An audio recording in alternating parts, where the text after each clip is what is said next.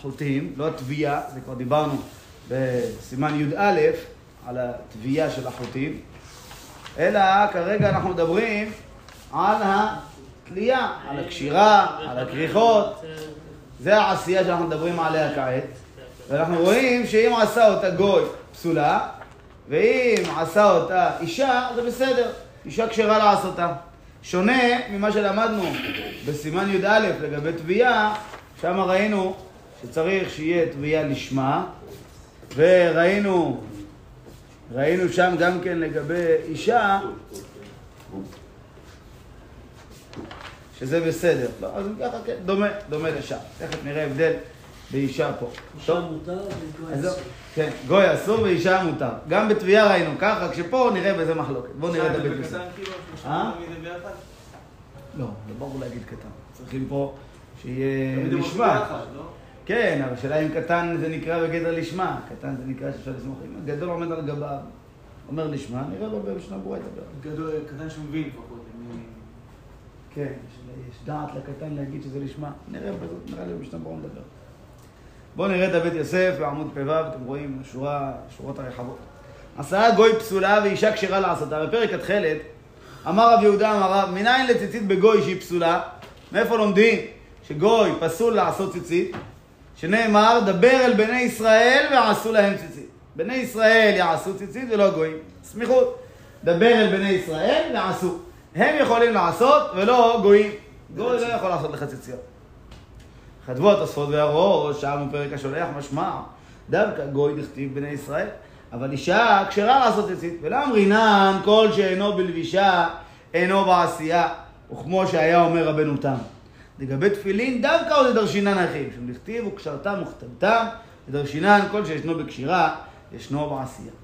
אז התוספות כותבים שיש מקום להתבונן, האם כשאנחנו אומרים בני ישראל, אז ישראל, ישראל, זה אמרנו, לאפוק גויים. השאלה היא האם בני ישראל, זה אומר דווקא בני ולא בנות? יש דברים דומים לזה, למשל, ב- לגבי טומאת כהן אנחנו יודעים, אמור אל הכהנים בני אהרון ולא בנות אהרון. בני אהרון מוזהרים שלא להיטמא למתים, בנות אהרון מותרות, כהנות, יכולות להיטמא למת, אין להם שום הגבלה. בלי קשר, נשים, להגיד... אה, נשים אה, נמנעים יעקב, מצד אה, דברים אחרים, אישה, כל אישה, לא רק כהנת, לא, לא טוב שתלך לבית קברות, כי לפעמים יכולה לה- להזיק אה, מצד טומאה או דברים כאלה. זה לא, לא כדאי, אה, זה נשים... כל אישה. כן, בלי קשר לכהנים, לא כהנים. לא לא, אבל. זה לא נכתב ככה בגלל שזה השפה? אה? זה לא בסדר. זה- לא, דבר אל ישראל, מי אמר לך? בני ישראל. לא. כשרוצים להגיד. אומרים בית יעקב. כן, הוא מוסיף ו- שיש. כה תאמר לבית יעקב ותגן כה תאמר לבני ישראל. זכות אומר לבית יעקב בית. ותגן לבני ישראל. יש שם אה, בית יעקב ובני ישראל. ושם רבותינו דרשו בית יעקב אלו הנשים. זה אמירה לנשים, לשון רכה, ותגד, דברים קשים כגידים, לומר לבני ישראל. הגברים יכולים לקבל את הדברים הרציניים, ואנשים תגיד דברי אגדה שמושכים את הלב, כן? גם דרשו, קודם כל אמרו לנשים, ואחר כך תגיע לבני ישראל. כי ברגע שהאישה בעניין, כבר היא תמשוך את האיש אחריה. אבל אם תתחיל עם האיש והאישה לא, לא בעניין, היא תמשוך אותו לצד השני. כן? אז לכן, לא תאמר לבית יעקב. אתה רואה שאנשים, יש דרך איך להתבטא ולומר נשים. השאלה היא האם באמת, לא בכל מקום אנחנו דורשים ואומרים בני ישראל ולא בנות ישראל. לא בכל דבר. יש ודאי הרבה דברים שגם כתוב בני ישראל, והדין שווה גם לבנות. צריך לדעת מתי כן דורשים, מתי לא. אז זו השאלה שלנו פה. הגמרא דרשה, דבר אל בני ישראל ועשו להם ציצית, דרשה בני ישראל עושים ציצית ולא גויים. האם נדרוש גם בני ישראל עושים ציצית ולא בנות ישראל? האם נדרוש דרשה כזאת או לא? אז רבנו תם אומר כן. כמו שיש לנו לגבי הלכות תפילין, שאישה פסולה לעשות תפילין, אישה תכתוב עכשיו, סופרת סתם, לא, לא בסדר. למה? גמרא דרשה, וקשרתם לאות על ידיך וכולי, וכתבתם על מזוזות ביתך. מי שישנו בקשירה, ישנו בכתיבה. מי שקושר תפילין, מי שחייב במצוות תפילין, יכול לכתוב תפילין. מי שלא קושר תפילין, אישה פטורה ממצוות תפילין, כי זה מצוות עושה של זמן גרמה, לילה לאו זמן תפילין, שבת לאו זמן תפילין, מצווה שתלויה בזמן, ממילא גם לא יכולה לכתוב תפילין. אז אנחנו רואים שיש דברים שאנחנו מתייחסים דווקא גברים ולא נשים, בגלל שהן פטורות. אז אם ככה אומר רבנו תם, כמו שאנחנו יודעים שהאישה פטורה ממצוות ציצית, כך גם תהיה אה, פסולה מלקשור ציצית. כיוון שכמו שראינו שהיא פטורה ממצוות תפילין, היא פסולה מלכתוב תפילין, כך גם כש- כשהיא פטורה מלעשות אה, מצוות ציצית, תהיה גם פסולה מלקשור ציציות. ראיתי פעם בהכנסת ספר תורה, קראו לנשים דווקא. לתפור. לתפור את הגידים. כן, אז זהו, באמת, התפירה הזאת, היא- היא- יש בה דיון בפוסקים, האם האישה כשרה לתפור את היריעות של הספר תורה, אבל באמת רוצים להביא לנשים כדי שגם יהיו שותפות. זה לא שיש עניין להביא להן, אם, אם הנשים רוצות, פה זה יתרגל, אז אה, כל ה- בני המשפחה, האחים וכולי, באים כותבים אותיות, אז גם האחיות, הבנות, גם הן שותפות, גם הן, לזכר ההורים שלהם, נותנים להם לתפור איזה תפירה ביריעות. בדרך כלל, מה שאני יודע, משתדלים שיהיה תפירה שה, שהסופר עשה כמה תפירות, שכבר, שרוב העמוד תפור, אז זה כבר כשר, והם מוסיפים תפירות, אה, כן? אבל מעיקר הדין אני חושב שמצאו לזה היתר. יש בזה דיון, הפוסקים דיברו על זה, אני חושב שמעיקר הדין, אפילו אה, את התפירה עצמה כולה, מצאו לזה היתר הפוסקים שנשים יכולים לתפור. צריך לראות את הדברים. זה לא. אסור, זה נכון שאישה עליה אסורים? זה לא אסור. לא, זה- בגמרא היה הבת של איזה מישהו. לא, אשתו של רבי מאיר, נכון? כתוב מיכל בת שאול, כתוב, כן, כתוב גם מיכל בת שאול, וגם כתוב על, אה, על אה, ברוגיה, אשתו של רבי מאיר. כאילו זה לא שייך, אבל זה לא לא, אסור. יש אומרים שזה, יש פה כבר לא יהיה כלי גבר על אישה. כמו תכשיט של גבר. יש פה חשש שלא יהיה כלי גבר על אישה, יש איזה דיבור. מסכים. היום ודאי שיש בזה פריצת גדר, ולא כמו כאלה של הרפורמים שמנסים לעשות. הולכים עם זה בכותל, אבל זה... כן, זה גם בפריצות, הם עושים את זה בכוונה בשביל החיים. אז זהו, אז זה- אז הם באים, לוקחים, הנה, רוצים שוויון כביכול. אם שוויון, אז למה לא תדרוש שגם גברים ילדו ילדים? כן, תעשה שוויון עד הסוף. לא, לא מבינים, למה... זה דברים שלא מובנים. השוויון הוא לא שזה יהיה כמו זה, שכל אחד בעניינים שלו יהיה הכי טוב. למה צריך שכל אחד ייקח את העניין הכל של השני? נובע מהמזון. ממה? מהמזון. מה זה אומר? אה, אוכלים דברים לא כשרים, ממילא. המוח נהיה מטומטם. חבל, אני רואה את זה עם אנשים שאני איתם בעבודות. אתה מבין? אתה מדבר לקיר, אתה יכול לדבר לקיר. כאילו, לא מבין מה אטום, אומר לו בכלל. מטומטם. כלום לגמרי. זה באמת, זה באמת זה ככה, הדברים האלה, באמת מי שמתבונן, כביכול, מחפשים את הכבוד של הנשים, וזה הכי ביזיון לנשים. להגיד שכאילו התפקידים של האישה הם לא טובים, הם חייב את התפקידים של האיש. אין לך ביזיון יותר גדול מזה. להרגיש שכל התפקידים שהאישה נוצרה בשבילה הם תפקידים פחות חשובים, ודווקא התפקידים של הגבר זה התפקידים החשובים והנכונים, ולכן האישה צריכה להיות כמוהו. זה, זה באמת, זה ביזיון הכי גדול לאישה. זה, זה, זה חוסר, חוסר... אה, טוב, מה נעשה? אז זה, יש פה עכשיו נידון, האם האישה כשרה לעשות או לא. לפי רבנו תם, כמו שראינו, קשרתם וכתבתם, מי שישנו בקשירה, ישנו בכתיבה, כך גם מי שישנו במצוות ציצית, ישנו בקשירת הציצית. מי שלא, מי שפטור, לא, לא יכול לקשור, כך דעת רבנו תם. ואילו התוספות והראש חולקים על זה, אומרים לא, בני ישראל זה דווקא אה, אה, ממעט גוי, וזה לא ממעט את הבנות. כנראה ב... לכהנים בני אהרון, אפשר לומר שבכלל המילה בני אהרון מיותרת, כי כתוב במורה לכהנים. ולכן רבותינו דרשו בני אהרון ולא בנות אהרון. אבל בבני ישראל אין דבר מיותר שם. אתה אומר, למה כתוב מילה בני בכלל? צריך להגיד ישראל? לא, התורה תמיד ככה אומרת אה, בני ישראל. ישראל זה יעקב אבינו, בני ישראל זה עם ישראל. אז לכן התוספות לא מקבלים את הטענה הזאת של בני ישראל נדרוש בנו. לא, בני ישראל זה דווקא לאפוק כגוי ולא משהו אחר. מה תגיד, מצד וקשרתם וכתבתם? התוספות לא מקבלים את הדברים של רבנו תם, דווקא בתפילין יש לנו גילוי מיוחד, כשאתם וכתבתם, לכן אנחנו אומרים שאישה פסולה מלכתוב תפילין. אבל בציצית שאין לנו לימוד מיוחד בזה, לא. וכתב הראש בגיטין הפרק השולח, דאחי משמע מדמכשירינן סוכת גנבך. מה זה סוכת גנבך? אה, בטח אה, אברהם יגיד לנו. גמרא מסכת סוכה אומרת סוכת גנבך, ראשי תיבות של ארבע, ארבע אה, דברים. ג' זה גויים, נ' נשים, ב' זה בהמה וכ' כותים. שם יש בגמרא סוכת גנבך וסוכת רקבש. רקבש. אה, רועים, קייצים, בורגנין ושומרי פירות. אז זה שני סוגים, גנבך ורקבש. שתי ברייתות שיש שם במסכת סוכה. מי שאומר גנבך זה אה, מי שאומר רקבש. מי שאומר גנבך כל שכן רקבש, מי שאומר רקבש לא כל שכן גנבך. למעשה שניהם כשרות, כי אנחנו לא צריכים סוכה לשם מצווה. מה זה סוכת גנבך? זה גויים או נשים בנו לעצמם סוכה לצל, סוכת כשרה למצווה. למה? כי אנחנו לא מצווים לעשות סוכה לשם מצווה. מצווים לעשות סוכה שתהיה לשם צל. אם אתה חוטט בגדיש ונוצר ממנה, זה לא שווה. אבל ברגע שעשית סוכה לשם צל, אפילו שהיא לא לשם מצוות סוכה, זה כשר. אז אם כן, אתה רואה סוכת נשים, היא לא במצוות סוכה, כשר. אז ככה גם אה, ציצית, אישה לא מצווה, לא שייכת למצצית, והיא עשתה, כשר. אז זה הראייה אחת שהראש מביא מסוכה. ראייה נוספת, ממש, הוא מספר, מביאה הגמרא מסכת בבא בתרא, פרק הספינה. הגמרא אומרת, נפקה בת כלה ואמרה, מאי עבדתיו בהדי קרטליתא דדביתו דרבי חנינא בן דוסאי, דעתידה למשדי תחילתא לצדיקי לעלמא דעתה. עד כאן. שם הגמרא מביאה כמה וכמה אגדות מעניינות. יש שם דף שלם שעוסק בכל מיני אגדות שהם דברים לא, לא ממש מובנים. ומי שיראה בספר ליקוטי מוהר"ן, כל התורות הראשונות, אולי 15 תורות הראשונות שם, עוסקות רק בעניינים האלה, ממרות של רבא בר חנה, של פרק הספינה, של הדברים האלה, כל מיני ממרות מיוחדות, ראיתי כך וראיתי כך. יש פה כל מיני סיפורים מעניינים שאין להם כל כך, לא כולם הבנה כפשוטו. אה? דרשות, כן, כמו סיפור המעשיות שלו, לא? זה גמרא. זה שמה, באגדות האלה, אה? בבא בתרא? בבא בתרא, כן. באגדות, החכמים באגדות גנזו הרבה מאוד שדות. בדרך כלל דברי אגדה זה דברים שיש בהם הרבה מאוד שדות. היום המילה אגדה השתמשה שימוש גדול. לקחו את המילה אגדה ל- לכיוון, מעשייה, מעשייה. למעשייה שהיא לא אמת. זה בדרך כלל, כשרוצים היום להגדיר זה אגדה בעלמא. אה? אגדה באלף. היום כשאומרים אגדה, הכוונה היא כביכול אגדה זה לא זה דבר. אבל. אגדה של איזה פסח. והאגדה באלף רגילים להגדיר דבר כביכול שהוא סיפור מעל משהו, שהוא לא אמת, זה סתם מעשייה שמישהו המציא, אומרים לך זה דברי אגדה. וזה לא נכון, כי באמת אגדות בגמרא זה הפך גמור, אגדות פירושו דברים שהם לא הלכה, יש הלכה, יש אגדה.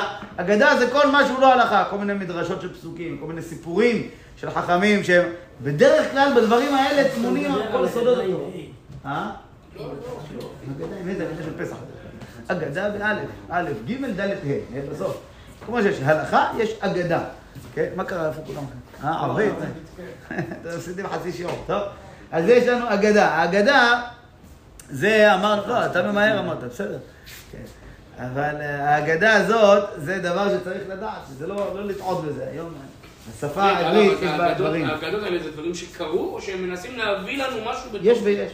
הרבה דברי אגדה זה סיפורי חז"ל, ויש... כל מיני מפלצות וזה. לא, לא כל, לא כל אגדה זה דווקא מפלצות. לא, לא, יש, סיפורים. כל מיני- אושקנצה ההיא וכל, אתה מדבר על אותו הצפרדע שבלעה את העורב ועלתה על האילן זה ואחר כך... דברים פיזיים או ש... זה דברים שוודאי שהם לא כפשוטם. להכניס לנו בדיוק, כאילו. זה דברים שהם לא כפשוטם, החכמים רמזו בהם סודות גדולים. יש בהם עניינים גדולים, יש בזה כמה פירושים נאמרו בדברים האלה. מה, עכשיו ועוד מפרשים אחרים, כל אחד לקח את זה לכיוון שלו, או להסביר דרך המוסר, או להסביר דרך היסוד, יש בזה עומקים, כמו כל דבר בתורה. אז שם בתוך הדברים, יש שם איזשהו ארגז, אולי תביא את הגמרא, נראה בדיוק את הדברים בפנים, תביא גמרא בבא בתרא. היה שם איזה, איזה ארגז מיוחד שיש בו איזה סופי יהלומים וכדומה, שרצו לקחת אותו, ושם יצא בת קול ואומרת, לא, הארגז הזה, אין לכם מה לגעת בו, זה מיועד לאשתו של רבי חנינה בן דוסה, שלעתיד לבוא היא תעשה שם תכלת לצדיקים. הדברים האלה? כן, דברים סתומים, סתומים וחתומים. דווקא, למה היא דווקא ולמה אה, דווקא, בואו נראה את הדברים האלה בפנים.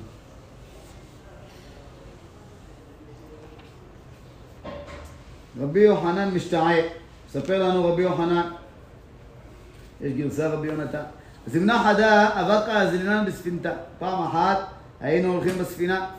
חזינן האי קרטליתה, ראינו איזה, במים, איזה ארגז, שהוא קביעי בה אבנים טובות ומרגליות.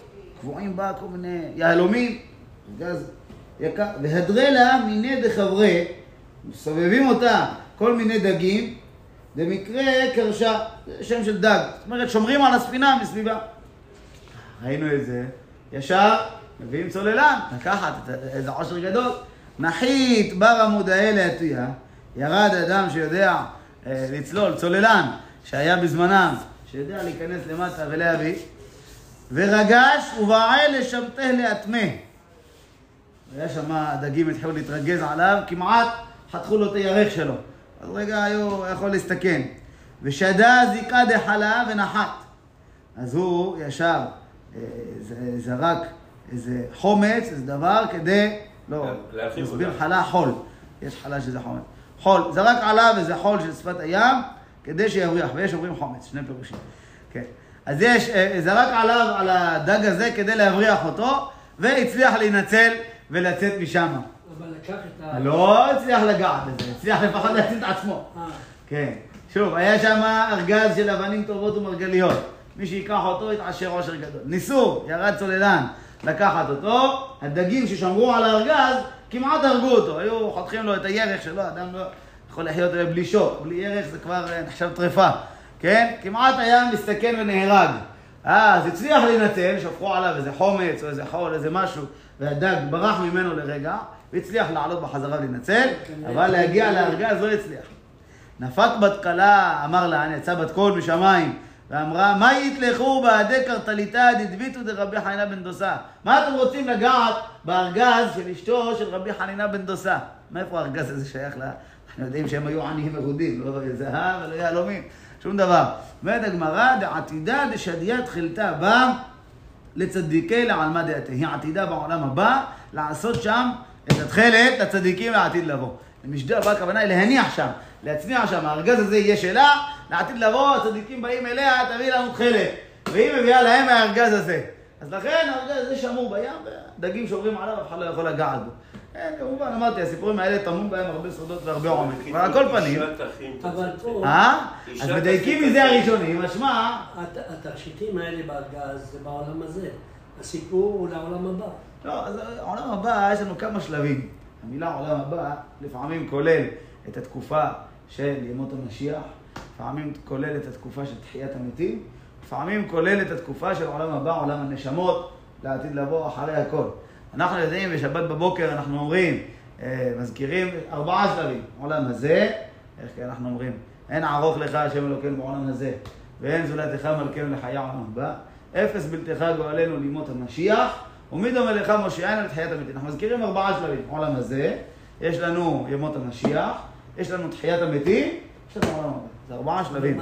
בעבר היו טועים בזה. פה על מה דעתי הזה, כנראה מדובר על זמן של אה, לימות המשיח, או תחיית המתים, לא ממש לעולם הבא, כי שם באמת הכל יהיה רוחני. כן.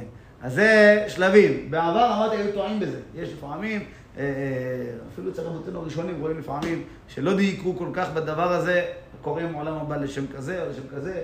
הרמב"ם היה צריך להילחם על הדבר הזה, להסביר, כי יש כאלה שערבבו. ראו שכתוב עולם הבא, אין שם לא גוף ולא שום דבר, אז אמרו אם ככה, אין תחיית המתים. עולם הבא זה עולם הבא. הרמב"ם אומר, מה פתאום? יש תחיית המתים, יש עולם הבא, לא נערבב. זה שני דברים, זה שני שלבים, זה שני שלבים. עולם תחיית המתים זה זמן מסוים, כמה זמן הוא יימשך, יש בזה הרבה דעות, להיות מאות שנים, לא יודע.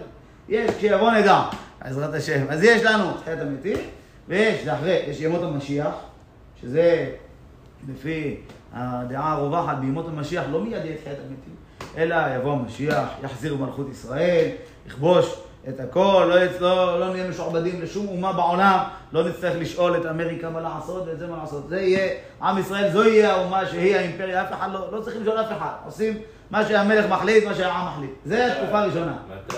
אה, מתי? שאלת השאלות. אנחנו, ברוך השם, מאמינים בני מאמינים. לא, חכי. מאמינים, ברור. חכי, זה לא שמאמינים. ודאי, חכי. אז זה עזרת השם, שלא, שלא נבוא ולא נהיה מוכנים, שנזכה להכין את עצמנו. אז זה השלב הראשון, ימות המשיח. השלב אחריו, תחיית המתים. זה בשלב בתוך ימות המשיח. הרמב"ם אפילו כותב שיכול להיות שהמשיח עצמו, אחרי תקופה שיהיה, אה, את עם ישראל, ילך לבית עולמו וימשיך הבן שלו אחריו, כמו מלכות בית. זאת אומרת, לא בהכרח שימות המשיח זה צמוד לתחיית המתים. יכול להיות שזה יהיה תקופה של זמן ממושך, נניח, לא יודע, נניח 100 שנה, תקופה של ימות המשיח, ואחר כך יהיה תחיית המתים. אז אם כן, לא בטוח שברגע שהמשיח בא, החיים מתים. יש בזה, אמרתי, הרבה דעות, הדברים האלה לא ברורים. הרמב"ם מסכם את הכל במשפט אחד. הדברים האלה, לא ידע אדם איך יהיו עד שיהיו. יש לך הרבה מדרשים שיש ביניהם אה, כעין סתירות, לא יודעים בוודאות איך הדברים יהיו. אבל יהיו, יש תקופה שמוגדרת ימות המשיח, יש תקופה שמוגדרת תחיית המתים, ויש תקופה הכי, הכי אחרונה, שהיא בוודאי גם נצח נצחים, שאלה אין סוף, אין לה הגבלה של זמן, שזה נקרא עולם הבא. שזה כבר עולם הנשמות, אחרי שכבר כולם הגיעו לתיקון השלם, וכולם כבר הגיעו אחרי מות המשיח, אחרי בית המקדש, ואחרי הכל, מגיעים לשלב העליון ביותר של העולם הבא. אז פה כתוב על מה דעתך. זאת אומרת, תהיה תחיית המתים, ועוד פעם אנשים ימותו. לא, אחר כך זה כולם שימותו, אחר כך זה כבר עניין של יחזירו את הגוף ויקבלו גוף רוחני. בכוונה אני אומר גוף רוחני, כי זה לא בדיוק שיהיה רק נשמה בלבד, יהיה איזושהי הרכבה ככה, משמע בדברים. הרמח"ל כותב שהאדם הראשון לפני שחטא, הגוף שלו היה רוחני יותר מהנשמה שלנו. זאת אומרת, היה זך מאוד. מצד אחד כתוב, עפר מן האדמה. אבל זה לא שהיה גוף ממש כמו שלנו. הוא היה גוף הרבה הרבה יותר רוחני. זאת אומרת, יש דרגות ברוחניות, יש דרגות. זה לא יהיה, תחיית המתים זה גוף ממש, כמו שלנו. גוף גשמי, ויש אה, עדיין מתחתנים ומולידים ילדים, אלא מה? לא ימותו. בסדר. או תקופה של ימות המשיח, רבותינו אומרים, על זה נאמר הפסוק בישעיה, כי הנער בן מאה שנה ימות. זאת אומרת, מי שימות בן מאה שנה זה נקרא שהוא מת נער. זה לא תקופה של תקופה של ימות המשיח.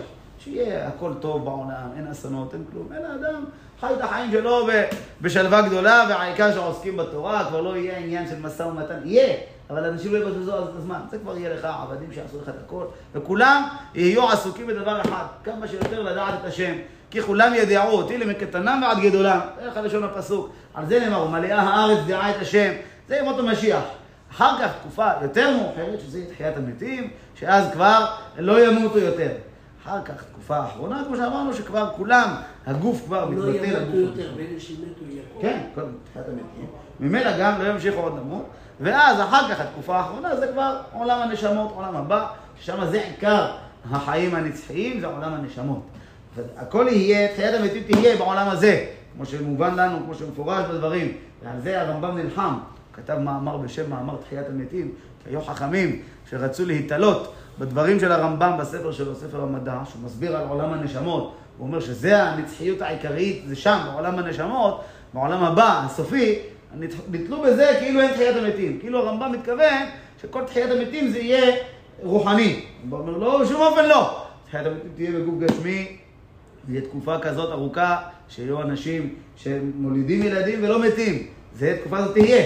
אבל התקופה העיקרית, הסופית, זה כבר עולם הבא. אז פה שכתוב עולם הבא, לא בהכרח שמדובר דווקא על עולם הבא האחרון, אלא המילים עולם הבא זה שם כללי, יכול להיות שמדובר על תקופה של ימות המשיח. עכשיו בעולם הזה, איך הוא יקום? כן. הזוהר אומר שיקום כל הגופים שהיו בעולם הזה שעשו דברים טובים, יקום. כן. לא, מה הכוונה? אנחנו היינו פעם לפני כן אנשים אחרים. הזוהר אומר שבכל, הרי למה, למה באת בגלגול? בגלגול הקודם שהיינו פה לתקן, עשינו כמה דברים טובים, לתקן. אבל עשינו גם דברים אחרים. אז ממילא באנו עכשיו לגלגל, לתקן עוד. לא כל מה ש... לא כל הנשמה שלנו באה בגלגול. נשמה היא דבר רוחני. חלק ממנה, החלק שתוקן. נגיד, 20% הנשמה הצלחת לתקן בפעם הראשונה שהיית פה. אז זה נשארה. כבר אה, נמצא למעלה. נמצא- 75 ירד. 70 כל אחוז, פעם 80 אתה אחוז ירד. וככה זה כל פעם תיקנת כמה שהצלחת. מי יכול לתקן בפעם אחת 100 אחוז? אולי דניאל איש חמודות, כתוב אבל עליו. אותה נשמה היא חצויה לשניים. אה? אותה נשמה חצויה לשניים, ויש קשר בין הנשמה לפה. לנשמה למעלה. יש קשר בין הנשמה, ולא רק- לא חצויה לשניים, אבל גם חצויה למאתיים. הנשמה זה דבר רוחני, לא צריך שתהיה נשמה שלמה בגוף, לא, ויש הגוף קשר. יחיה. נכון, יש. בנשמות גם. לא רק- לא רק זה. בעולם הזה, לא רק זה, לא רק זה, גם הנשמה השלמה יש לה קשר לנשמות אחרות. יש בנשמות, יש שרשים, ויש ענפים, ויש אה, עלים, יש הרבה דברים. יש שם, יש נשמות שהן קשורות אחת לשנייה, יש הרבה, יש נשמה שהיא כוללת הרבה נשמות. יש נשמה של צדיק, שהיא, הנשמה הזאת, כוללת עוד מאות או אלפי נשמות שכלולים בו, שקשורים אליו. וכשהוא עושה פעולה, אוטומט הוא משפיע על כל אלה שתלויים בו. וכשהם עושים פעולה, הם משפיעים עליו, הם קשורים אחד לשני. עולם הנשמות יש בו, ולא כולם. ודאי שבסוף, בסוף, בסוף כולם קשורים.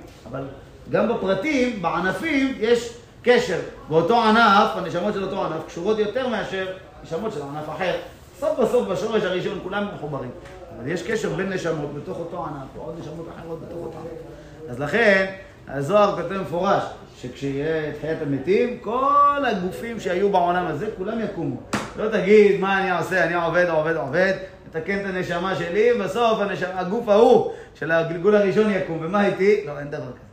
כל גוף וגוף יקום, עם חלק שצריך לתקן. אם הצלחת לתקן 10 אחוז, תקום עם 10 אחוז, ואם הצלחת לתקן 30 אחוז, תקום עם 30 אחוז, כן? כל אחד עם מה שהצליח לתקן בעולם הזה. יכול להיות שאותה נשמה באה בפעם הראשונה, ואחר כך באה חמש פעמים. לא, אני אומר, בפעם הראשונה תקנים יותר, אחר מכן... מי תשאל אמר? מי אמר? אה? שיש לך 100 אחוז, אתה צריך לתקן יותר. עכשיו נותנים לך 3 אחוז, אז מתוך 3 אחוז אתה מתקן נגיד הבן אדם אה, מתקן 70 אחוז, אבל 70 אחוז מתוך 3 אחוז. כן, אה, אתה מסתכל- על זה בעיניים גשמיות, זה לא ברור שזה ככה. טוב. אני חושב שהאיכות הרבה פעמים יותר טובה מהכמות. גם אם נשאל לך לתקן אחוז אחד, אבל יכול להיות שזה האחוז הכי רציני מכל המאה אחוז, ולכן בעשר גלגולים לא הצלחת לתקן אותו, עד שבגלגול האחרון הצלחת, זה יכול לזהור יותר מ-30 אחוז. פשוט. טוב, לא באמת אנחנו מבינים מה אנחנו מדברים, נוגעים ככה נגיעה, לא... ברוך אתה, מלך העולם שהכל נהיה. אה, על כל פנים, אז הראשונים לומדים מפה הלכה. אומרים, איך? כתוב לך שאשתו של רבי חנינה בן דוסה יש לה ארגז מלא יהלומים, ארגז לא מלא בפנים יהלומים, מקושט ביהלומים, ארגז מעוצב, מיוחד במינו, ובתוכו מה יש? את התכלת של הצדיקים לעתיד לבוא. אז אתה רואה שאישה כשרה לעשות ציצית. ככה הם מבינים, מה, למה, היא סתם שומרת על זה? היא לא שומרת, בטח היא מכינה את התכלת, ובאים הצדיקים, מבקשים ממנה, והיא מביאה, כנראה יש בזה עניין, למה דווקא היא, ולמה... אה, זה ודאי שזה כבר עניינים של סודות, מה, מה היא זכתה ומה הקשר שלה אתה דווקא למצוות עכשיו. כן, בעולם הזה הם היו עניים מרודים, עד כדי כך שפעם אחת כבר לא יכלה עוד, אמרה לבעלה, רבי חיינה מדוסה, כל העולם כולו ניזון בזכותך, מה אומר, כבר אי אפשר לחיות. אין בעיה, ביקש משמיים, תביא לי משהו, אשתי רוצה. ירד לו משמיים רגל של שולחן מזהב. מה זה רגל שולחן מזהב? כמה זה שוקל? יכול להתפרנס, היא והבנים והנכדים, יש. הנס הגדול של לקחו את זה. יפה מאוד. אחר כך היא ראתה שיושבים כולם על שולחן כמו שצריך, והיא ישבה על שולחן שחסר לו רגל. אמרה, מה זה? קיבלת רגל שלך פה. כמובן, באו לרמוז לה. שאתם, התיקון שלכם, העניין שלכם, זה דווקא לעבוד את השם מתוך העוני. את רוצה לקבל עושר, אין בעיה, יש לך עושר גדול, הנה, קחי. אבל זה לא, זה לא זה מה שאת צריכה לעשות, וזה חסר לך מהעולם הבא שלך, כי פה באת בשביל, על דעת, זה יכול להיות אדם אחר, שבא לעבוד את השם מתוך עושר. זה המטרה שלו, ואדרבה, זה לא אומר שהוא יותר קל לו מהשם. מה פתאום, ניסיון העושר, המפרשים כותבים שהוא יותר קשה מניסיון העוני. שלא נדע, לא זה ולא זה, אבל שלמה המלך אומר במשלי, רש ועושר אל תיתן לי. לא רוצה לא רש ולא עושר. הטריפני לחם חוקי. זאת אומרת, ניסיון של עושר זה ניסיון גדול מאוד, להצליח עם כל העושר, לא להסתנוור, וללכת דרך השם בדיוק, ולעשות עם העושר מה שאתה צריך, מה שהשם יתברך נתן לך, לא בשבילך, שתהיה צינור שדרכו תשפיע. אם אתה יודע את כל זה, זה לא דבר קל ופשוט. טוב, אז זה אשתו של רבי חיינה בן דוסה, לומדים ממנה שהאישה כשרה לעשות ציצית. וכן פסק הסמ"ג. והמורדכי כתב, יש מפרשים שנשים פסולות לעשות ציצית. מי זה יש מפרשים? זה רבנו תם שאמרנו. כמו תפילין, מדיד אהבת תפילין לדרשינא, כל שישנו בקשירה ישנו בכתיבה. ואומר, רי דלתא, רי חולק על רבנו תם, מעטינן דווקא גוי, עלמא נשים כשרות לעשות ציצית, דבני ישראל מקרו. ואף עבור מחייבי בציצית אליו דאבל במצד הזה של זמן גרמה. אלא דווקא לגבי תפילין לגלי קרא פסולות. אומר, אומר רי, באמת, לולא שזה היה מצוות, מצווה של הזמן גרמה, גם אנשים לא חייבות בציצית, זה לא מצווה שהן לא קשורות אליה בשום אופן. זה לא כמו למשל מצוות מילה, שאישה פסולה למול. למה? כי היא לא שייכת במצוות מילה. אז אם כן, כיוון שאישה פסולה למול, לא שייכת, אז היא פסולה. אבל פה בציצית לא צריך שהיא שייך להגיד לא שייכת, היא לא שייכת מסיבה צדדית. אז איך ציפורה עשתה ברית? הגמרא אומרת, בעבודה זרה כ"ז, כאילו באמת כ"ז, לא כ"ו, הגמרא אומרת, ותקח, לא ותיקח, אלא ותקח, הקיחה. מה זה ותכרות? הוא אומרת ותחרט. אמרה למישהו, בפועל יוצא, הפעילה מישהו שלקח וחתך. מי יש בעולם? היא באה יהודי. אה? אולי גרשום, מה הבעיה? זה אליעזר, גרשום בא אליעזר. כן. אולי משה, עזרה למשה, ומשה עשה באמצע שהוא בלע אותו הנחל. כל פנים, הגמרא דורשת שוותיקח ציפורה צור, זה לא אומר שהיא בפועל חתכה ומלה, אלא היא ציוותה למישהו שמל. כן. אני חושב שככה הלכה למעשה, צריך לראות, אולי יש איזה, אבל שטות כן, האישה פסולה למות. אז אם כן, אנחנו רואים, יש סיפור כזה בשואה שהאישה מלה. כן, את התינוק שלה. כן. אה? כן, שביקשה מהגרמני שם, תביא לי סכין. חשב שהיא רוצה להתאבד, אז הוא הביא לה בשמחה. לקחה את הסכין, ובא לה את הבן שלה בידיים שלה. אמרה, עוד רגע הם מתים, היו בכניסה למשרפות. עוד רגע הם מתים, אז לפחות שיבוא מהול למעלה. מדהים איזה... בוא נראה רגע. אז כן, הכל כשרים למול, אפילו עבד, אישה וקטן. אז אני דיברתי לפי אבא אמינא של הגמרא בעבודה זרה קוסיים. שם הגמרא, אה, ואבא אמינא אמרה את התירוץ הזה, ותקח ותחרט, אבל המסקנה באמת גם אישה כשרה למות. אז, זה, אז אנחנו רואים שבעצם לא בכל מקום אנחנו אומרים מצווה שהיא לא שייכת, היא פסולה. רק בתפילין, כיוון שהגמרא דרשה מהפסוקים, וקשרתם וכתבתם, מי שראוי לקשור ראוי לכתוב. אה? מה פתחתי עכשיו? יורד דעה סימן רס"ח, סעיף א', שולחן ערוך. כשאתה רוצה לפתוח מסקנה, תפתח גמרא, אתה לא יודע, זה מסקנה, או שזה דבר אמינא, אולי סוגיה אחרת. תפתח שולחן ערוך, אתה רואה את המסקנה. כן. כן, אז זה, אז זה אמרנו לגבי תפילין, הפסוק אמר מפורש, וקשרתם וכתבתם. וכן מנהג שאנשים עושות ציציות. או עכשיו אנחנו כבר מדברים על מנהג, זאת אומרת, זה לא רק הלכה בעלמא, אלא היו נוהגות אנשים שהן עושות ציציות. מדובר פה לא רק על התביעה, על קשירות, על התליחות. היום אני המנהג שאנשים לא עושות, נמנעות. אה? עושים. קושרות או שעושות את החוטים? פשוט. קושרות, את הכריכות, זה הכל? אחותו. אה, חשבתי אמרת תביעה, טובות. לא, לא לא. קושרות גם. טוב, מותר. זה עיקר הדין. לכתחילה מחמירים שזה יהיה אנשים, אבל עיקר הדין, צודק. כל האזור, כל המושבים שם. עד היום או היה פעם? עכשיו היא כבר עזבה את זה. אבל עדיין זה קיים, אתה אומר, שמביאים את זה לנשים. יצא לפנסיה. יצא, גם אני. זה היה עבודת פרך. למה פרך? צריכה ללכת כל יום למושבים. אה. היא אחראית עליהם. לרדת עליהם ולהביא, להביא, להביא, להביא, ואחר כך רק אחר כך מקבל כסף. היית עובד. ארט, כן, יש מי שקדושה. טוב. ומי הוא מצאתי שמהר"ם היה מקפיד שלא להניח לאנשים לעשות. מי שפטור מן הדבר אינו פוטר אחרים. המרדכי אומר, תשמע, מהר"ם מרוטנבורג היה מקפיד. זאת אומרת, אפילו שבאמת עיקר הדין כמו רי, שזה מותר, היה חושב ששיטת רבנו תם. נראה לי, דהיינו לכתחילה. ואם לא כן, תקשה מסוכת גנבך דקשרה. וגרסינן פרק הספינה, ארגז גנוז לאשתו של רבי חנינא בן דוסה, ושדיעת חלטה לצדיקים, עתיד לבוא. אז מרדכי אומר, זה נראה לי לכתחילה, היה מהר"ם היה מחמיר. לא שהוא סובר באמת שזה פסול, אדרבה. הדין היותר פשוט, שהאישה כשרה לעשות ציצית. רק הגוי פסול, האישה כשרה. אבל, אבל, מה, יש מחמירים, מהר"ם היה מקפיד לכתחילה. ובגאון מימוניות פרק א' כתוב, ציצית שעשה גוי פסול. מכאן פסק רבנו יהודה ורי, רבנו יצחק, שהנשים יכולות לעשות ציצית. מידנו ממעט אלא גוי. מזה שהגמרא אמרה, גוי פסול, אם איתה שאישה פסולה, אז ודאי שעדיף להגיד שאישה פסולה, ונבין לבד שגוי פסול. אם אתה אומר לי גוי פסול, משמע דווקא גוי פסול, אבל אישה כשרה. כן? אז זה הדיוק. אז לכן, מזה שהגמרא אמרה, ציצית שעשה גוי פסולה, לומדים מזה שדווקא גוי, אבל אישה, אפילו שהיא פטורה ממצוות ציצית, כשרה לעשות ציצית. וכן הורה רבנו יהודה לאשתו. רבנו יהודה, אחד מחכמי התוספות, יכול להיות רבנו יהודה סרליון מפריז, שהוא הורה לאשתו שעושה לו ציציות, הייתה קושרת אותו ציציות. זאת אומרת, לכתחילה, לא חשש. אבל בשם מהר"ם מצאתי שאין להם לעשות ציצית. מהר"ם רוטנבורג, קודם ראינו שהוא היה מקפיד. אין להם לעשות ציצית, משום דכתיב בני ישראל ועשו. בני ישראל ועשו להם ציצית. אבל שאר תיקוני הטלית או תביעת ציצית יכולות לעשות. וכן בתוספות פסק רבנו תם שכל מצווה שאין האישה חייבת בה, כגון לולב וציצית, אינה יכולה לעשות לנו. ודאמרינן בהשולח כל שישנו בקשירה, ישנו בכתיבה. זאת אומרת, לפי רבנו תם, גם לולב, האישה לא יכולה לקשור לבעלה לעשות את הקשירות של הלולב עם הערבות וההדסים. למה? אמר לך, היא, לא, היא פטורה מהמצווה, פטורה, לא יכולה לעשות.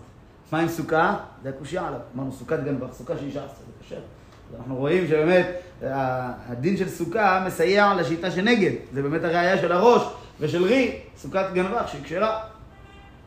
ועד אמרינן בפרק אין מעמידין, מעשה באישה אחת שנישאת לחבר, והייתה קומעת לו תפילין על ידו, לא שהייתה קושרת, שהייתה מסייעת לו לקושרן.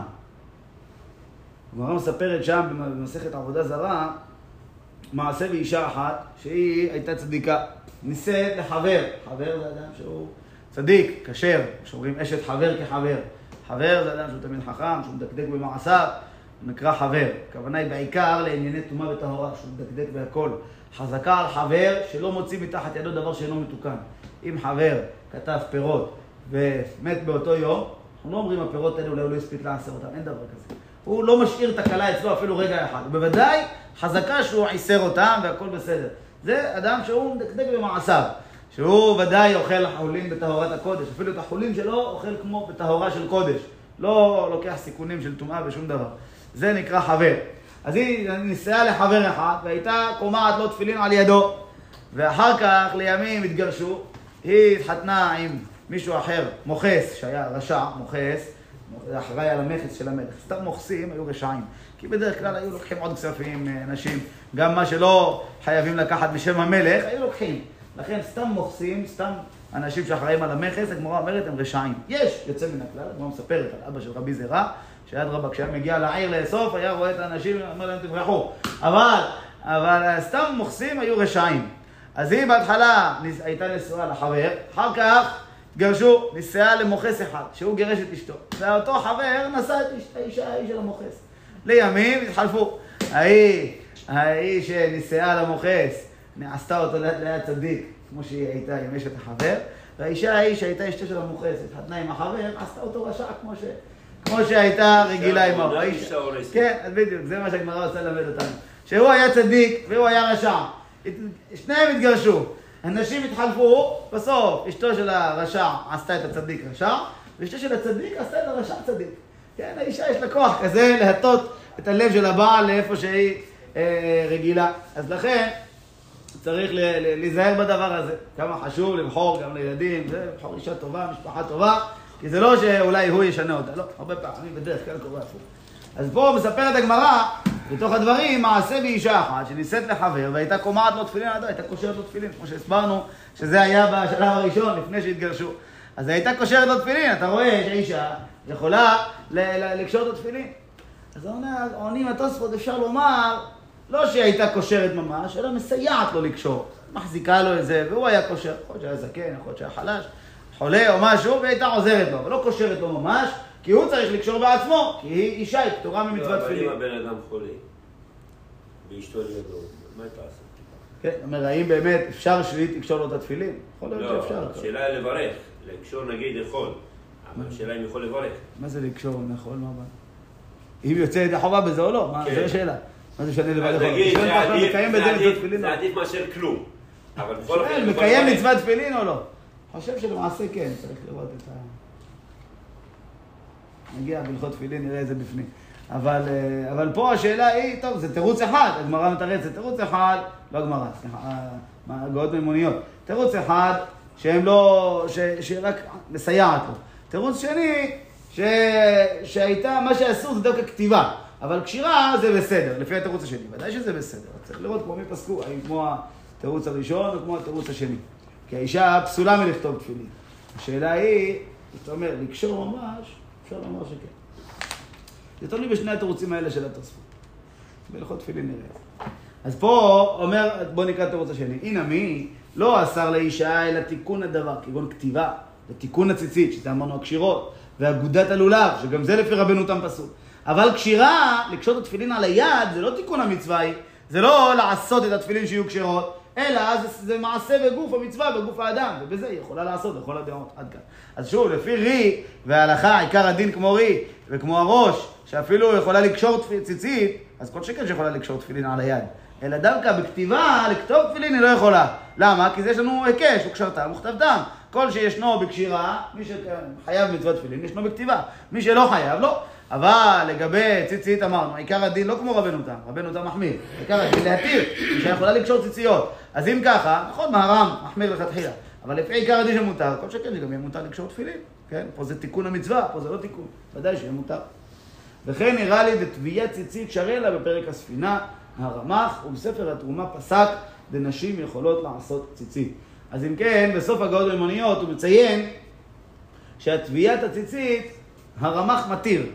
הרמ"ח, רבי משה הכהן, אחד מאחרוני הראשונים. מרן בכסף משנה כמה פעמים מציין לו ומביא הגהות של הרמ"ח וצריך לה- להשיב עליהן. אז הוא אומר, תביעת ציצית מותר. אתה רואה שיש לנו חילוק בין התביעה, העשייה של החוט, לבין הקשירה של הכריכות. בתביעה לכל הדעות היא שהכשרה לעשות. ואילו בחוטים לקשור אותם, את הכריכות ואת הקשרים, פה אמרנו את המחלוקת. אז אתה רואה שיש חילוק אפילו בגוף הציצית בין זה לזה. אז כל שכן נדון. ובספר התרומה פסק שנשים יכולות לעשות ציצית. לעשות הכוונה היא אפילו את הקשרים. סיים הר"ן על עניין הלכה נהוג עלמא כדברי המכשירים. דרובנין הוא וגם כי טעם נכון יש להם.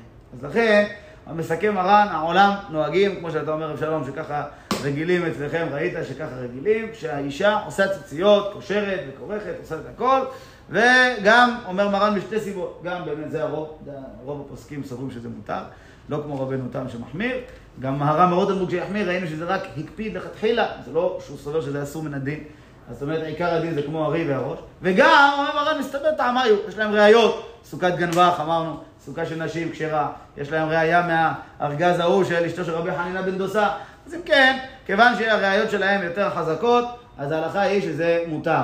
הרמה מפקפק בזה קצת, הוא כותב בדרכי משה, ולי נראה שוודאי, אם עשתה ציצית, אין לפסול. אבל לכתחילה יש להיזהר כדברי מערב, ואני לא ראיתי מימיי בעניין אחר, רק שהאנשים עשו הציצית. טוב, אז יש פה גם מחלוקת של מנהגים. הרמ"א כותב, מעולם לא ראיתי נשים, ומרן כותב, נהוג העלמא שהנשים עושות. זאת אומרת, המנהג אצל ארצות הספרדים היה עוד לפני 500 שנה, שהנשים קושרות ציציות, ואילו אצל האשכנזים, הרמ"א אומר, אפילו אחד לא ראיתי, מעולם לא ראיתי אישה שקושרת ציציות. אישה טובה, עושה את החוטים של הציצית, אבל שהאישה תקשור את הקשרים, זה רק הגברים עושים את זה. גם היום למעשה, משתדלים לכתחילה לצאת לידי כל השיטות, אבל אה, ודאי שזה כשר גם שנשים עושות. כנראה מה שאבשלום מספר זה אה, רמת כשרות בסיסית, כי רמת כשרות מהודרת לא, לא ייתנו לאישה, הם ירצו לצאת לידי כל הדעות, וייתנו דווקא לגברים שהם יקשרו את הציציות. אני זוכר בתור ילדים, כשהיינו לפני גיל בר מצווה, אם היה נקרע ציצית, אז אמא הייתה מתקנת לנו. עד שהגענו לבר מצווה, אבא אמר, "זה- מעכשיו אתם בעצמכם נקרע, אתם צריכים לתקן. אז ככה זה זה ההבדל. כשאתה קטן, אתה סומך על עיקר הדין, אתה גדול, תעשה, תתחילה לצאת ידי כל השיטות. ממשיך מרן, כתב הרמב"ם, טוב, אני רואה שכבר הזמן הגיע וגם הדיבור הבא כבר מתארך, אז נעצור כאן. ברוך ה' לעולם, אמן, אמן. שברך, אבותינו, הוא, אנחנו לברך ולשמוע ולעזור. שימתו ואליהו, יזכנו משפחתו, משה, לוי, קיבני ולוי ומשפחתה. אמן.